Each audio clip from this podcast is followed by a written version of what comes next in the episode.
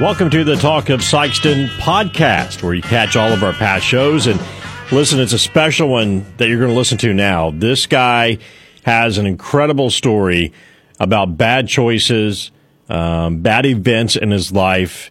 Um, but then he turned things around, and it's it's about redemption. It's about taking responsibility, uh, not placing blame on others, but saying I've got control of my life, and I, and I love his story. Uh, he's a, a, really great young man um, who, again, made some bad choices, but has turned things around. His name is Ricky Johnson Jr. He's from East Prairie. And uh, you're going to hear him now talk about um, his life. Uh, what all has happened in his life and how he's turned that around. So here it is, my interview with Ricky Johnson Jr. Hey, Ricky, welcome to the show. How you doing, sir? Thank you for having me. Yeah, absolutely. I'm I'm excited. I heard you speak at Hope 180 when you were here a few weeks ago, and uh, such an in- incredible story. And it's kind of one of those things like where where do we start? And so I, I think Yeah. what I'd like to do is just kind of start, you know, in East Prairie where you where you grew up, and you know Mm-hmm. what was what was life like for you, like from an early age, growing up in East Prairie. What was that like for you? Um, you know, I, I really have no complaints. Um, I had a I had a good childhood. I never done I never really done without. Um, both my parents worked hard. Uh, they were always able to provide for us.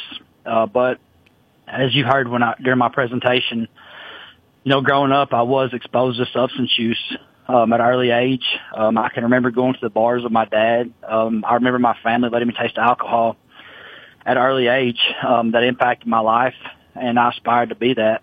Um, I don't blame them uh, for the choices that I made, but it did impact my life.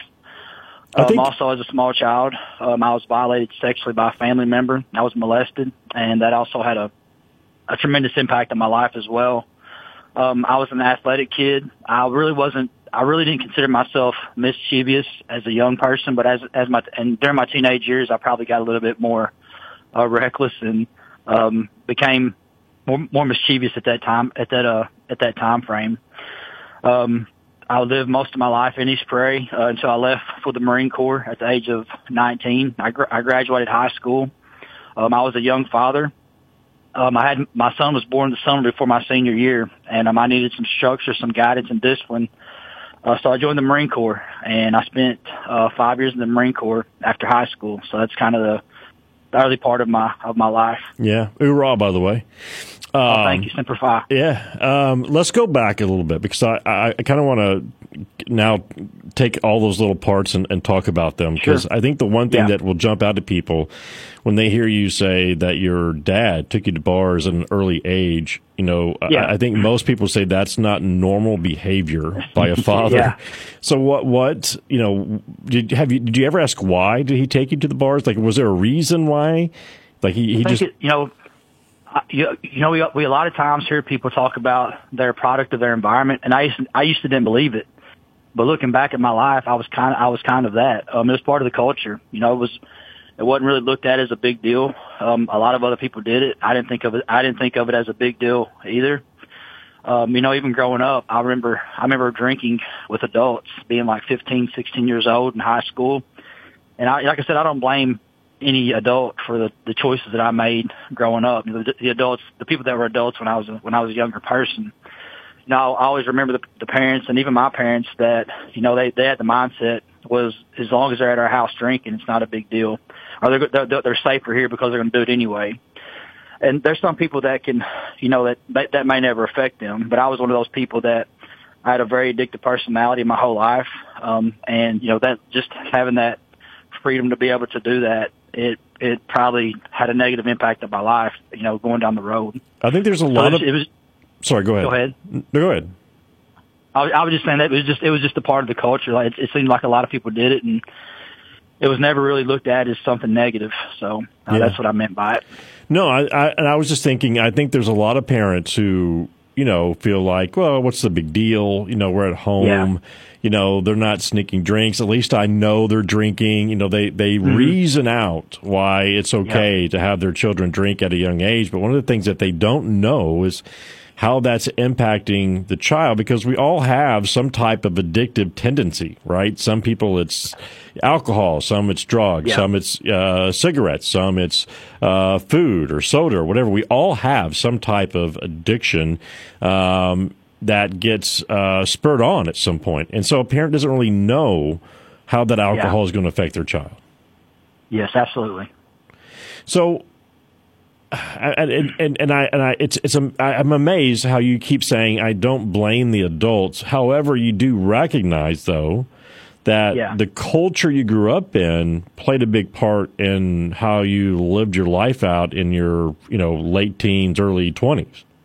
Absolutely. I, I use a, a phrase I always use is, you know, whatever we see and hear the most frequently, that's going to become our frequency. And, you know, when you see, you know, this type of environment, you know, at early, early, uh, an impressionable age, um, it's going to come out eventually. And like I said, I, I chose to, I, I made these choices because I wanted to do it. Um, there's times that I enjoyed it. Um, but it obviously, you know, uh, choices that, uh, come with a lot of fun and they're very reckless and, you know, things like that. A lot of times it's going to come with a consequence and a regret. So, um, I made the choices. I take responsibility for, you know, what I did and I'm never going to blame anybody for it. Yeah. I, th- and I think you bring up a great point. There's moments and times when you're just having a good time, right? And you, Yeah. with no ill intent and don't want to get, you're not, you know, leaving the house hoping to get in trouble, but, you know, so often trouble can find you. And uh, in, in those moments, those, let's just call them weak moments in, in your life, uh, I assume in your mind you weren't thinking, you know, this is going to get me in a lot of trouble. You were just reacting to the situation. Yeah, and you know, and and sir, a lot of times growing up, I was I was never really um, I never saw myself as a leader. Um, I was very impressionable. I was the guy that would do you know most things for attention. I wanted to be the craziest, the loudest, the, the mean, the toughest, whatever whatever I had to do to to get, to get that attention. I was a I was an insecure person, an insecure younger person, and I would overcompensate, you know, with arrogance and um, or just being reckless and that's the way that uh I got the attention at the time of my life. And you know, going through those things, I never I never thought about the consequence and you know putting people in danger by drinking and driving. Even at, even you know in my teenage years, um, those are things I look back on, and you know I'm I'm, I'm thankful that I never um, injured anyone uh, due to my choices at, at that time in my life. You- You also mentioned there was a, a even darker moment in your life when you were um, sexually molested by a um, a relative. Yes, sir. And yeah, I was. I was uh, that that happened. Um, it happened multiple times, and I can't. It was like I think I was at the age of like between six and nine, something like that. It was. Uh, yeah, I, I never would. I've never publicly gave the name, and I probably never would. Uh, but that had a very. It still impacts my life to this day. It's one of those things that I was. You know, when I was at that age, I knew it was wrong. It was kind of like that mindset, monkey see, monkey do, because other people had were involved. You know, it was the same kind of uh, environment that other people were participating in, and I went along with it. Not really. I knew, I knew it was wrong, but I did anyway. Um, but you know, as I got older, I started seeing like this is this was not a not okay, and um, like I said, it still it still affects me to this day in several different ways. yeah, I think especially at that age, you're trying to figure out what's normal. And and Yeah. so when you're surrounded by those types of things a lot, I got to think that probably as a kid, you're like, oh, everybody does it.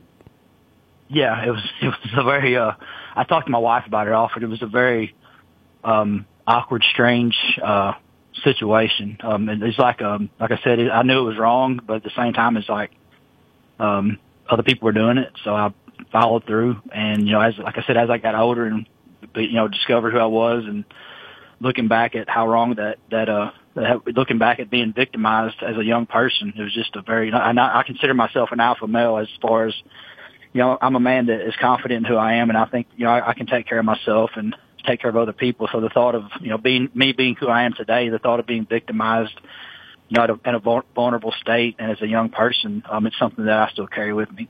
Yeah, I mean, it's, I got to think that's got to be really tough. Um, you know, when you have that type of personality, um, Yeah. to call yourself a victim because you Yeah. don't want to be. You you want to be self. You know, you you you want to be who you are, and you don't want people to have pity on you and that sort of thing. And Sure. so I can I can I cannot imagine what that was like. Did did the person who's responsible for that did they ever face any charges or Um, no, it's it's um, it's been one of those things that I think other people knew because other people were, you know, that it, it was it was something that just wasn't talked about. Um, my I, I didn't share it with my mother until I was probably late twenties, and I just never gave it. I never would. I didn't want to get involved in the whole the legal system part of it, and I just left it as it was. And you know, you spoke about, you know, I said I consider myself an alpha male, and I don't mean that as I'm this dominating, imposing person. It's just because I'm a confident guy. You know, the reason I'm so open about it publicly because I know that there's other men who view themselves exactly like I do. And for the, for them to see me up there, like saying, "Hey, man, you're not alone. I I went through the same thing." It gives them, you know, it gives them a sense of, you know, they they don't feel isolated and they feel supported just by me saying that, you know, you're not a weak individual or you're not you didn't do something wrong to, you know, you you're not a, you know, just you're not you're not you're not alone in this in this fight. Yeah, and I want to get more into what you're doing now in, in a few minutes, but sure. with you being with you saying that though if if someone like you had spoken to you way back when, and you uh-huh. were hearing the stories coming out of them that you're now telling other people, what kind of impact yep. would that have had on you? Um, I want to say a huge impact, but at the same time, I was also that person that thought I knew it all. Um, it ain't going to happen to me, and that's one of the reasons I always you, you always hear me say you know, I'm committed to being the man that I once needed, uh, somebody that I would listen to, somebody that I'd be inspired inspired by. So I would like to think that it would impact my uh, it would impact my life in a huge way. Uh, but the reality is, um, I, I look at it more like with the younger generations. I'm I'm planting seeds because I know that no matter what I say, they're still going to make a bad choice. But the key is is when they make that bad choice, they can look back on what I said to them that I gone, I went through it and this is the way I got out of it. And that's the, that's one of the the main focuses that I have when I'm speaking to, you know, a younger generation that are still vulnerable and impressionable. Yeah. Um. So you, you, you go in the Marine Corps, and uh, yes. the Marine Corps teaches uh, a, you know values. It teaches integrity, valor, mm-hmm. uh, all these things. Um, yep. How did that impact you? I mean, you, you you had had, for lack of better terms, a, a, kind of rough life leading up to that moment to go in the Marine Corps. Yeah. The, um, the, there was a major life event that that put you in that position, or you felt like that you needed to do to go. What did the Marine yes. Corps do for you? Well, it did a lot. For one, yeah. you know, I come from I come from small town Missouri. You know, East Prairie's thirty six hundred people I was a mama's boy. Um, most of my life, my mother enabled me or she coddled me. Um, and she was a great woman. Don't get me wrong. But, you know, as I spoke of before, my mother and my biological father, they both struggled with alcoholism. And I think with my mom, she just went above and beyond with me, uh, to make sure that I never experienced the things that she did. So she never really let me fall and learn a lesson. So the Marine Corps was a culture shock, uh, by far. You know, I was, I was always an athletic, you know, younger person. So I understood, pushing myself and discipline and coaches being hard on me. But the Marine Corps, it was a different level. It was a very extreme culture. I needed that discipline. I needed that routine and structure, and I had to grow up very quick. You know, go, going into that, it done a lot for me. Um, it it it um it exposed me and educated me to other other cultures, other people. Um, I learned a lot through that. Um, I learned more about you know accountability, responsibility. So, um, yeah, like I said, I spent five years um, in the Marine Corps, and it's I'm never going to be the person you look at and think, you know, the, the Marine Corps didn't define me. It's a huge part of my life, but I've been fortunate after I discharged that I've been able to grow, and I'm I'm always going to be proud to say that I was in the Marine Corps, but it's not something that you know defines who I am, um, you know, every single day.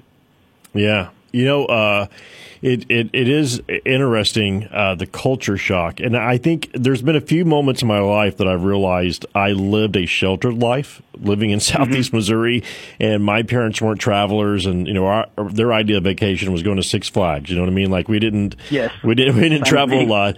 Yeah. But, but going into the Marine Corps, and all of a sudden I was meeting guys from all over the you know, uh, well, the western part of the country, you know, in, in boot camp, yeah, and especially yeah. the guys from like L.A., you know, exactly. or the Northwest. Man, that was really mm-hmm. just kind of crazy.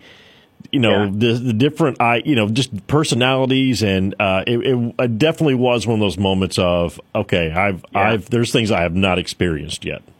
You know, and, and, and the cool part about it, what I always tell people is when you meet other cultures and, and people that's from you know all over. all we know about is what we see on the news. So when you meet somebody that's actually there, you're going to find out quick whether you know this what you know is in alignment for what actually happens, or if you're going to get an education. So that's something that I always appreciated about it. Yeah, yeah, it's really cool to to meet somebody um, who can give you the, the the real news, right? Sure. we we get fed some some uh, news, but it's not it's not uh, always the Accurate. right news. I don't know how to put that, but without you know uh, Yeah. making the media sound bad, but they are bad. I mean, it's just you know. Sure. But when you meet Yeah. somebody that's- from somewhere and they give you the the real story, it's it's it's pretty amazing. And um, Yeah, absolutely. I, I've been I've had the opportunity to travel around the country and, and, and a few places outside of the country, and again, you know, those moments where you find yourself as you know, I I've lived this sheltered life. Uh, the Marine Corps also, I'm sure, gave you that same opportunity.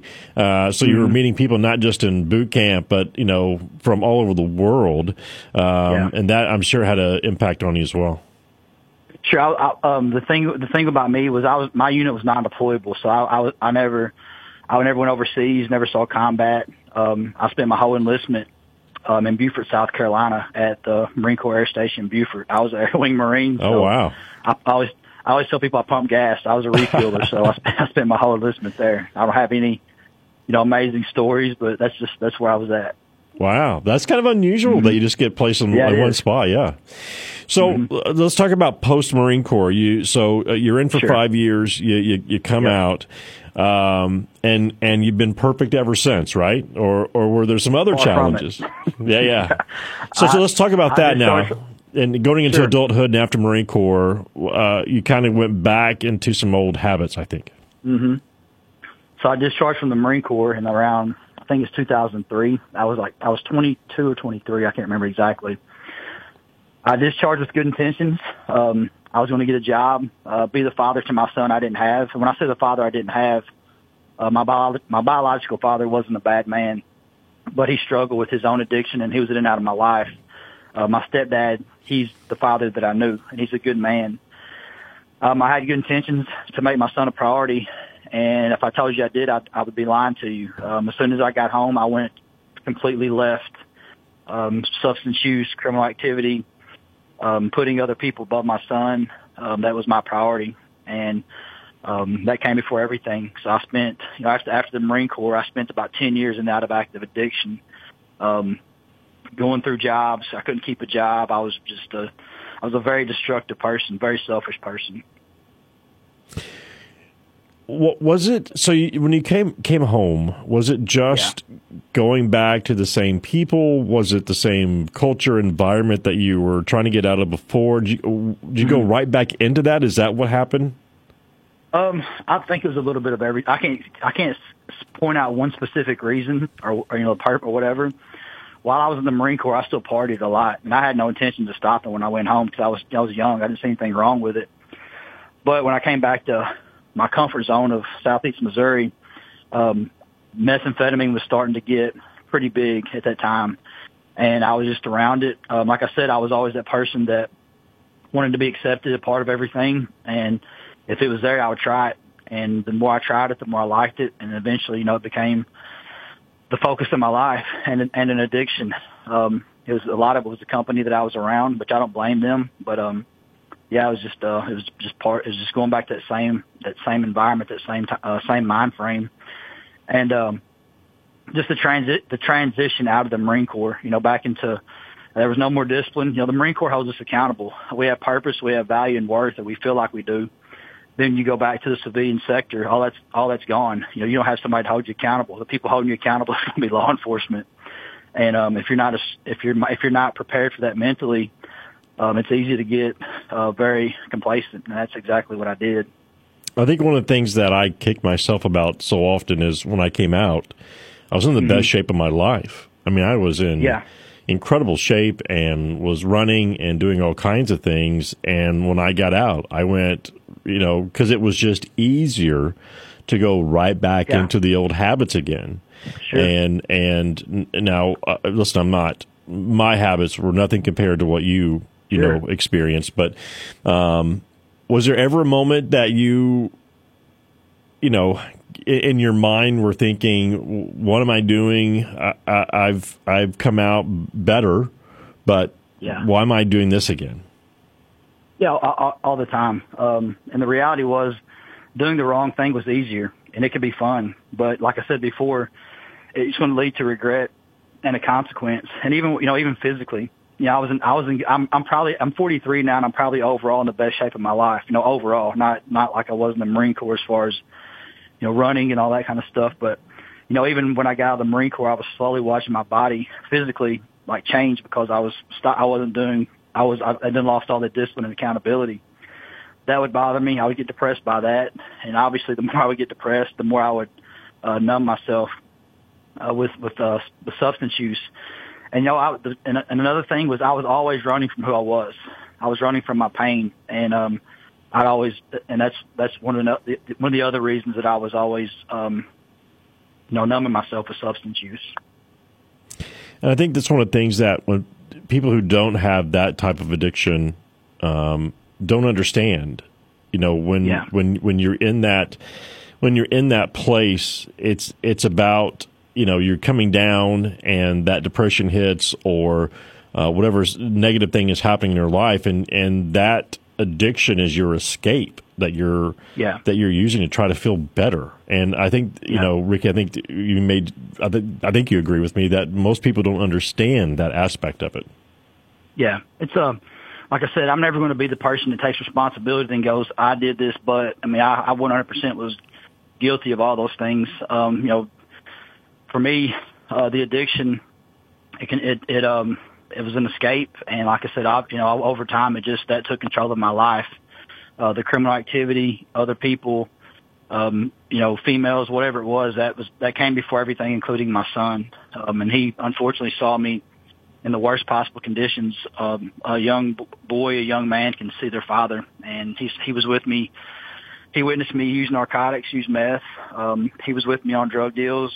He, I let him get high in front of me. He would see me so intoxicated that I'd be covered in, you know, my own urine. And I speak about that publicly. I'm not proud of it, uh, but that was just a consequence of my choices at that time in my life. And it, it 100% impacted who he was and what eventually happened with him when you talk to counselors, they'll tell you that one of the things that they're trying to do is to break a cycle, right? Because so many sure. times things are a cycle. Uh, you yeah. have an alcoholic father who then can produce an alcoholic son or daughter, um, drug yeah. abuse, sexual abuse.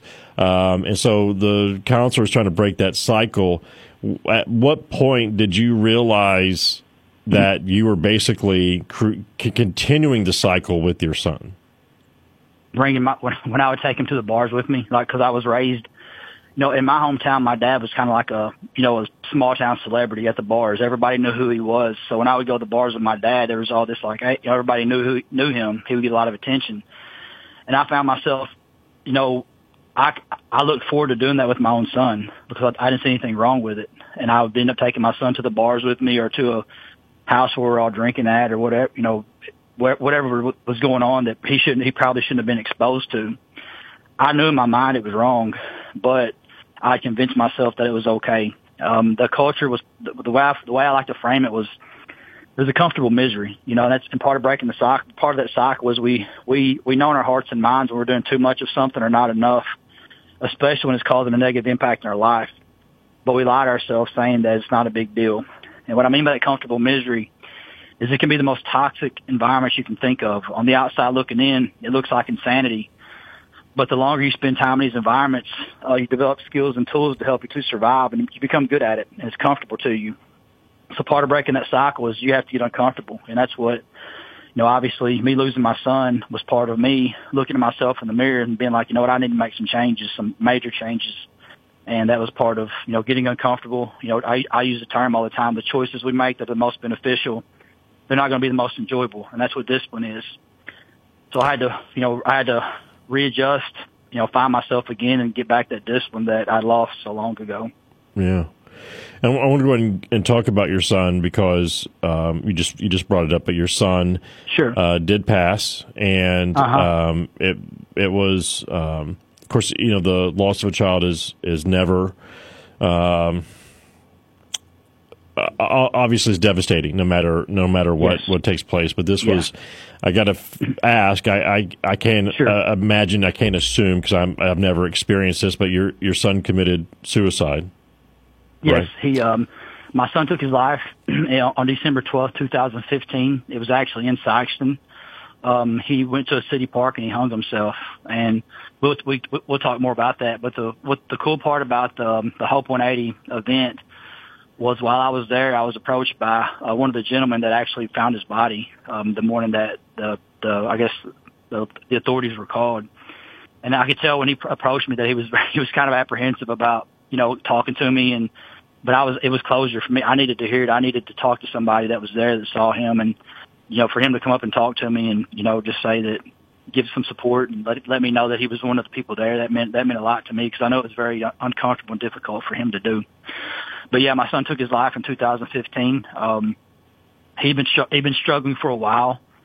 You know, he got involved with substance use. Um, he was depressed. There was many there was many things that contributed to it. And like I said, I would never blame anyone more than I do myself. And I know when I use myself as an example of impacting his mental health, it probably makes people uncomfortable because it forces us to look at ourselves in the mirror to see like, you know, if they're doing the same things I was, they're potentially impacting their kids' mental health as well. Mm.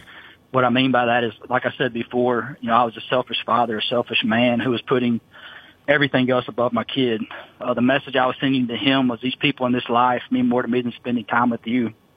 And imagine, you know, being 13, 14 year old up to he was 18 years old. Imagine, you know, being that message being sent to you. It gives you this feeling of you're not worth anything, you don't matter. And, um, you know, yeah, it, uh, you know, we had, we had a couple of good years together because I, I finally got my life together. I was sober. I was finally able to be the father to him that I had not been.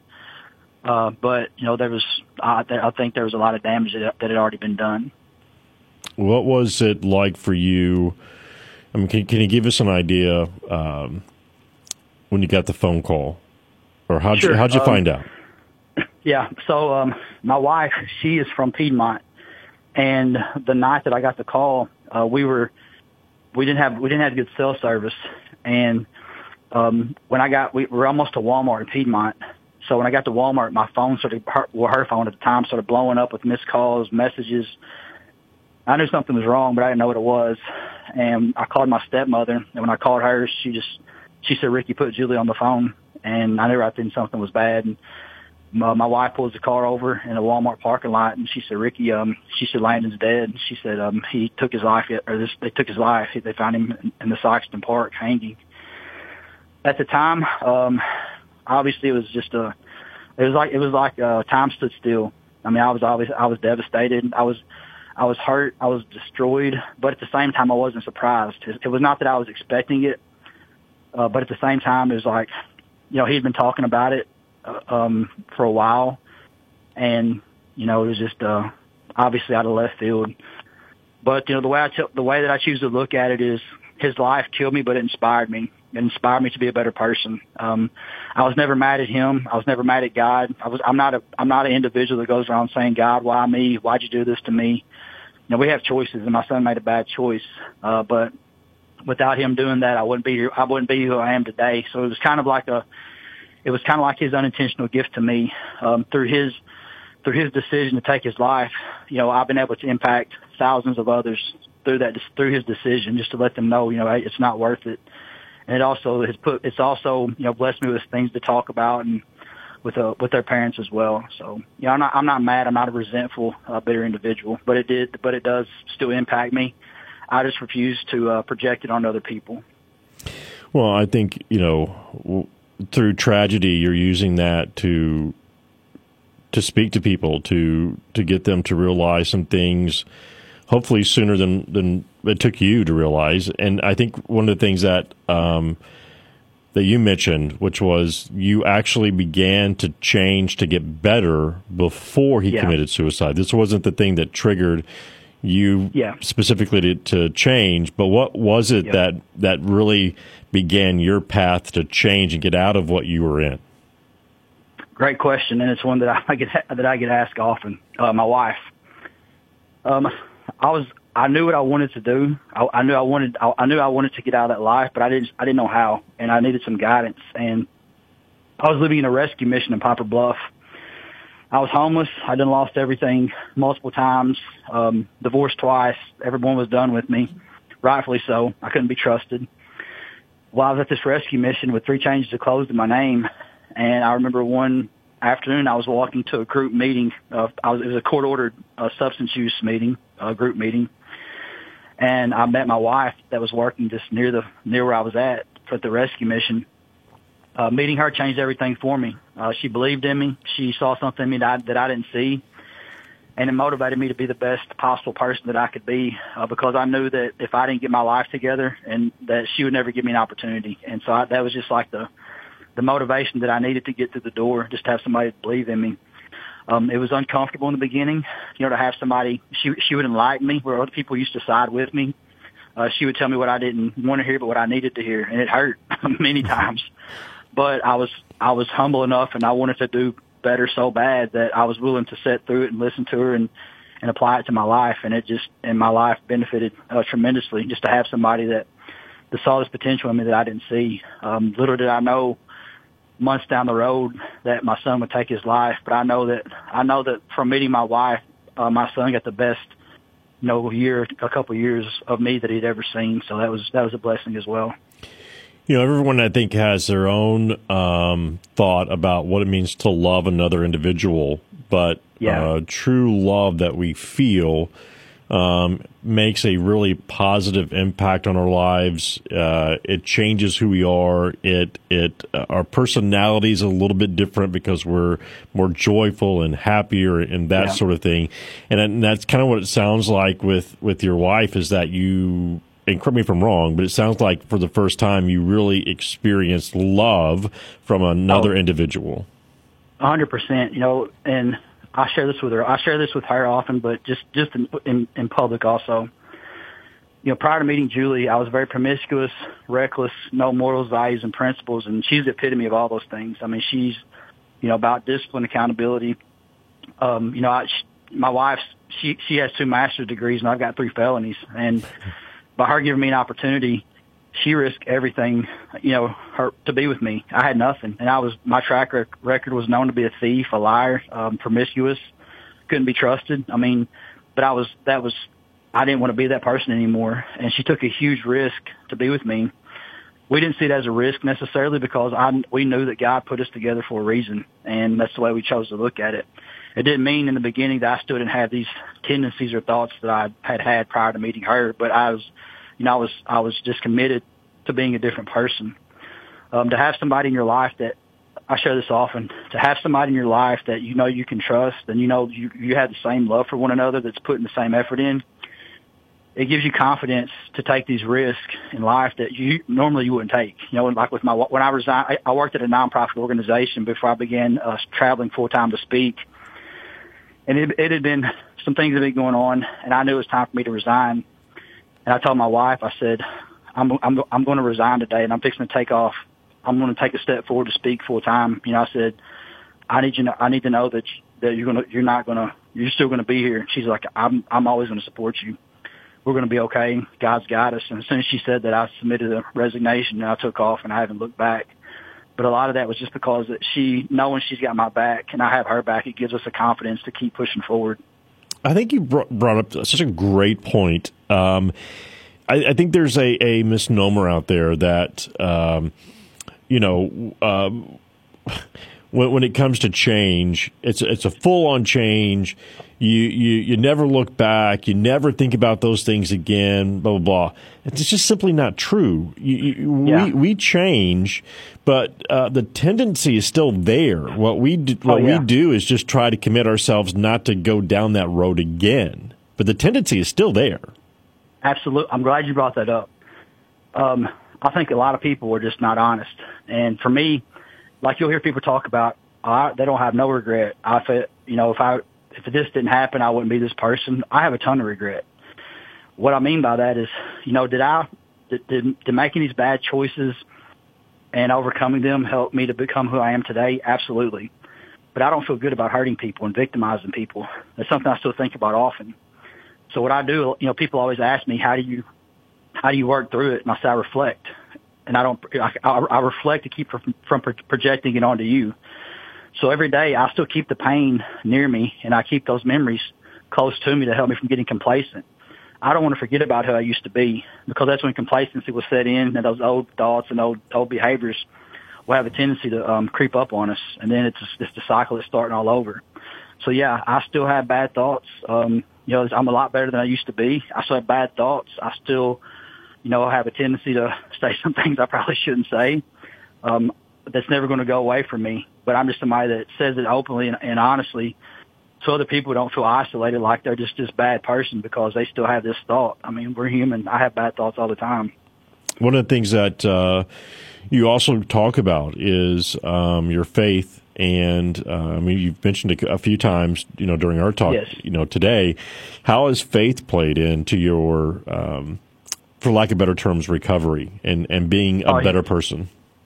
A, a, huge. It's been huge for me. Um, you know, in my presentation, I always I always share with people I'm not the most religious, and I don't mean that. This, I don't mean that to be disrespectful. I just mean that, you know, God is God is ultimately who I follow. Uh, there's a there's a there's a lot of men of uh, faith that I admire that I seek guidance from, but ultimately, you know, I follow God's God's lead.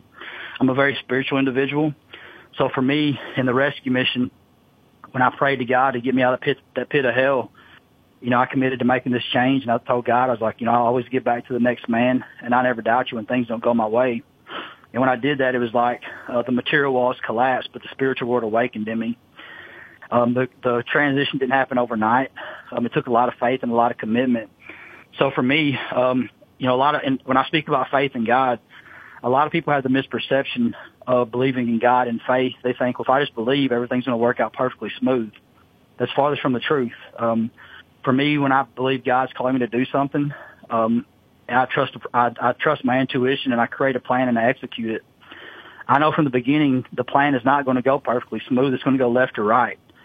That's when you that's when the growth occurs and that's when the strength occurs. You know, people people think that strength is just this miracle you ask for.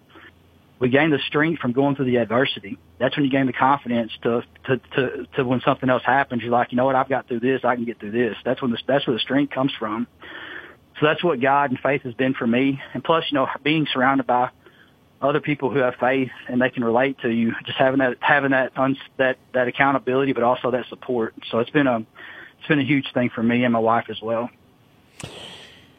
Man, what a what a what a testimony you just gave, uh, Ricky. And I think um, you know uh, uh again the, those things don't go away. They're they're still there. Yeah. And the the thing that we have now, when you're a believer, is now you've got someone who can help you be stronger and get away from those things. But I think the thing that if you if you studied, if you if you know because you are a believer, mm-hmm. you know that the key to that is humbleness. And sure. that not only applies to that relationship with God, but as you are really pointing out, is that also applies to just living life. And that humbleness has to be like at the top of that so that you yeah. can be honest with yourself and okay with people being honest with you, uh, like your wife uh, is with you, so that you yes. know, hey, this is I'm going down this road, or I'm saying things I shouldn't say, or I'm you know angry or whatever. Um, humbleness has to play a big part in that. I, you know, and I I made a post about this yesterday. Speaking to my wife, um, I, she'll she'll tell me how it is respectfully, but you know, I made I made a video. I have one of those too, by the way, just to let you know. I have one of those. I, I, have one of those too. A wife that tells me exactly how it is. So I yeah. get it. well, I made a video that was a little bit emotionally charged. My my post was, and I had good intentions with it, but it was obviously uh, when you look back. When I look back at it, I could see how I was emotional, and I used the term weaker people, and it wasn't necessarily referring to a specific person, but I could have I could have used um, some some words that were not as offensive. Maybe some maybe something like unwell or something like that. But my wife pulled me aside and she's like, listen, I mean, she was, it kind of offended her and she, and she explained to me, you know, how that other people could perceive that. She's like, I know your heart. I know you didn't, you didn't have t- intentions to hurt people, but who you are right now, it matters what you say. And when she explained it to me, she's like, how, you know, how would you feel somebody, when you were struggling or you were unwell and somebody called you a weak, a weak person? And I said, uh, it, it would hurt me. But I did when she did when she broke that down for me. I, I was I felt embarrassed. I was ashamed. I got mad at myself, mad at the situation. But after I took a step back and reflected on what had happened, I'm like, man, she's 100% right.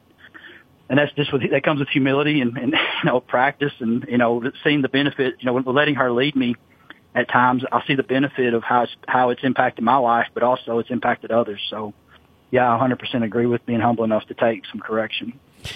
One of the things that, uh, as you're going through those bad times in your life, making some bad decisions, doing things that you knew that you shouldn't do, um, there were a group of people that you got to know extremely well, and that was law enforcement yeah. uh, in the area. yeah. And um, you know, uh, it, it's uh, you you had an interesting um, thing happen while you were in town because you were in town for like what a couple, almost a couple of weeks. Uh, yeah, it was over a week. Yeah, over a week. And one mm-hmm. of the mm-hmm. things that you did that was I thought really kind of neat and special is you got to speak to those guys who yeah. know you so well because of mm-hmm. of your activity. Talk about that. What was that like for you to walk into this room full of police officers and have that chat? It was one of the um, it was a full circle moment, moment for me. Probably one of the greatest experiences of my life, um, and to so the people listening get understand can get understanding of you know what you're, you're meaning. Um, I'm, I am a three-time convicted felon uh, for meth and DWIs. I did some time in prison, uh, five years on felony probation. I paid in the state of Missouri uh, close to twenty thousand dollars in fines and court costs, and currently attorney fees. Um, in the past 26 years that I could legally drive, I've not been able to drive for 18 of those years. Uh, my last DWI, I lost my license for 10 years, currently 11. So one of the main reasons that I was in uh, southeast Missouri, Sikeston, that week was on July 24th. Um, that was my final court appearance where I was, I'm now granted permission to pursue getting my license back, my license reinstatement. Probably one of the, um, you know, of all the things I've accomplished, you know, it all means a lot to me, but that's something that's way up there just because of how long it's taken, the sacrifice, the commitment, you know, all that I've gone through, you know, to get to that point, to, you know, to regain my independence again. The cool part about speaking uh, with law enforcement in Sikeston is um, Scott County in Sikeston was where I got my first um, drug charge, and it was also my third where I got my third DWI. So to be able to speak to law enforcement officers that knew me from that time in my life, and now to be able to stand in front of them and actually thank them for what they did for me, um, and actually got to I got to talk to uh, one of the the drug enforcement officers that was involved in my first dr- um, my drug arrest. Take his hand, get a picture with him, tell him I appreciate him, and, and I actually mean it um, that's a it was a it was a major full circle moment for me. And when I tell when I say that I appreciate law enforcement, I truly mean that because I, I collaborate with them now. When I say collaborate, I mean just share with them my experience and they and they share with me theirs. So by doing that, by doing that, it's allowed me to, to gain access into to prisons and jails as well. So it was a great moment. I, I, just can't imagine uh, what that was like for you to walk in there because that again kind of a, a humbleness takes place um, when you are talking to them about you know what was like for you and um, trying to explain to them. I, you know obviously police officers are held at a higher accountability. Um, sure. they have a tremendous job to do which is to serve and protect the people uh, in their area. But it is very easy for someone who is a police officer to get to a place where everyone's suspicious. They're they're listening for yeah. all the trigger words. They're you know what I mean. Like they, yeah. it, it's easy to get to that point because they're always dealing with a certain element of people. Yeah. How in your talks with them to explain where you came from and why you know you were the way that you were and what happened what do you mm-hmm. think that will do for them and, and their understanding of dealing with people that were that were or are what you used to be? Uh, for one i think it lets them know that their job their job's not in vain. Um, now I was I was proof of that. Obviously I couldn't say that for a long time because I hated myself. I had no respect for myself or other people. So for me um, this this is the way I, I choose to live my life. The greatest form of leadership is the manner in which we choose to lead ourselves. Um, our words are who we aspire to be, and our conduct proves who we truly are. So, you know, it'd be different if I came in there, been I've been sober for one month, and I'm talking about I'm doing all these great things in the community. when really I haven't. They're probably not going to have a very, they're probably going to have a suspect view of me. But the fact that I've been doing this for several, you know, I've been, I've been in, I've been in recovery for close to 10 years and I've been, you know, and this, what the work that I'm doing now, I've been doing this for about five years and I've spoken many jails and prisons and with law enforcement. So for them to see that and understand who, who I, who I really am, I think it, I think it opens up their mind. I think it opens up their mind a little bit more about you know, there's pe- people do get it together. They do recover. Um, and you know, the reality is law enforcement has a job where, you know, they're always, they're always going to be critiqued as doing too much or not enough. And that has to be a terrible feeling. So I, I wanted, I wanted them to know personally for me that I truly did appreciate, you know, what they did and, and I appreciate what they do today. You know, obviously in every line, every, every line of, every line of work, I don't care what it is or culture or demographic, there's always going to be a few bad apples. That's just the way that it is.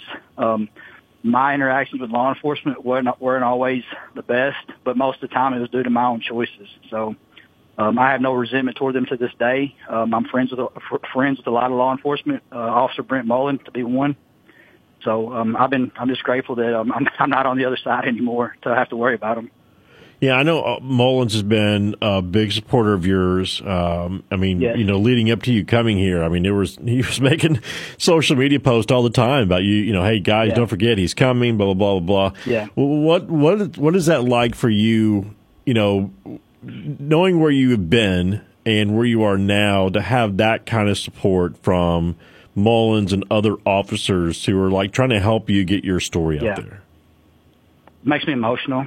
Um, it's surreal to think about where I was, you know, nine, ten years ago, that I was still on felony probation, still in that cycle of talk, you know, just insanity. And, you know, to, to think about where I am today and to gain to the fact that they respect me as a, you know, another man or respect what I do.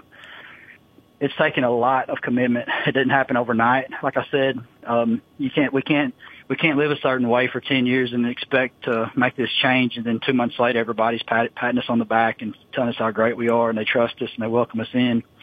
It's taken a lot of commitment and a lot of connecting and a lot of networking and just staying, you know, constantly grinding to, uh, to gain their respect. And that's something that I, I, I truly value it. I appreciate it.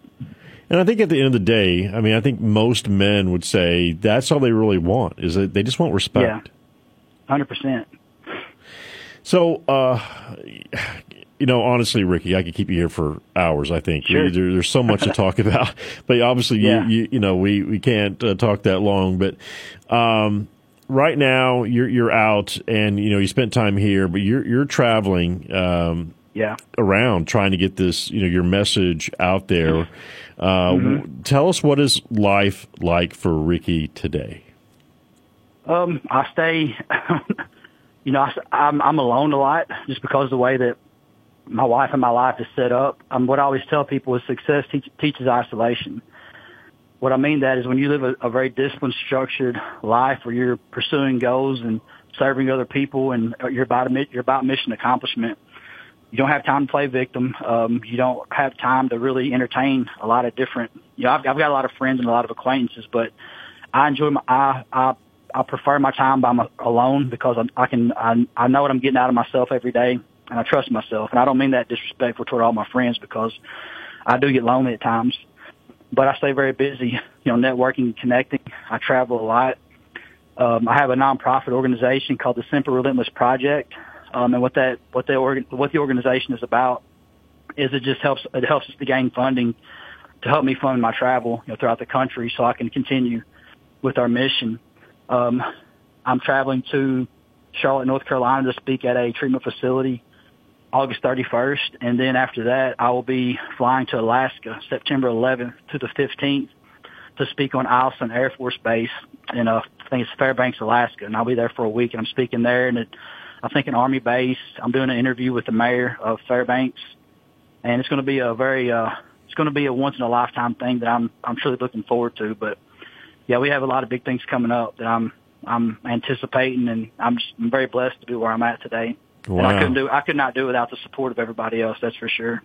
Wow, that's that's incredible. I mean, you're you're going you're a traveling man. You're going to be all over the place. Yeah, for sure. hey, if anybody wants to know more, Ricky, about what you're doing and this organization that you formed, how can they how can they find you?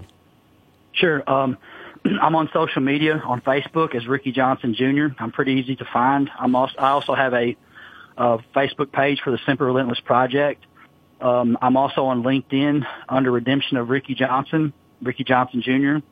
And I'm, I'm sorry on Instagram, and I'm also on LinkedIn as well. So I'm I'm a very you know I'm a very transparent, uh, open person about my life. I post pretty much everything that goes on. So uh, you're welcome to contact me or just follow along with what we're doing, and I appreciate everybody's support. I got to tell you, Ricky, I, I feel like you should have been a, a race car driver because you have a race car driver name, Ricky Johnson Jr.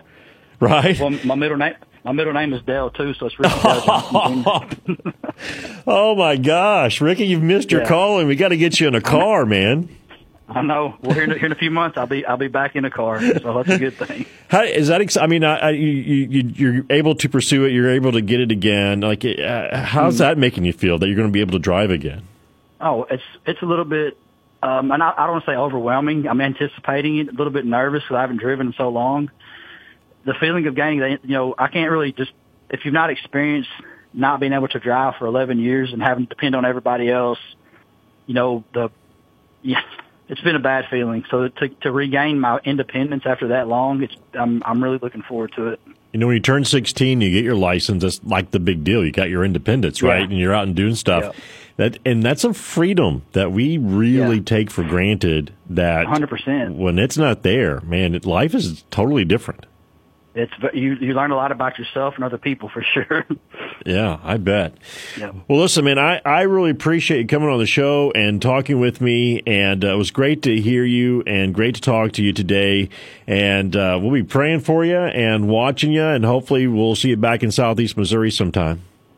Absolutely, I appreciate it, sir. Thank you for having me on. All right, Ricky, thank you so much. All right, thank you. My thanks again to Ricky Johnson Jr. for being on the show. And I, I got to tell you, um, what I like about Ricky and guests like him who have gone through some things in their life. Well, I'm just going to speak directly about Ricky is that there were, hey, I don't want to talk about this or I don't want to talk about that. He was an open book. He said, I will talk about anything that's occurred. He said, it's all a part of my message to people. And uh, I think it was just great um, to have someone be so open and honest about all the things that's happened in their life. And he is amazing, uh, in my opinion, because he's like, even though this person did this or this person did that, and that kind of led to some of these bad decisions, he's like, I take full responsibility. He's like, I'm the one that makes the decisions in my life. I'm the one that charts the direction. And so he's like, you know, uh, I have to be a better person. And I thought, man, what a great attitude uh, to have. And that's his message. Listen, you are in control. So take control. So Ricky Johnson Jr., I hope you enjoyed that. And listen, I always appreciate when you listen to the podcast or listen to the show uh, on the radio. Always looking for suggestions. So you can email me at talksikeston at gmail.com. That's talksikeston at gmail.com. You can also follow us on Facebook. Just look for The Talk of Sikeston. Thanks for joining me on the Talk of Sikeston podcast. I'm Glenn Cantrell.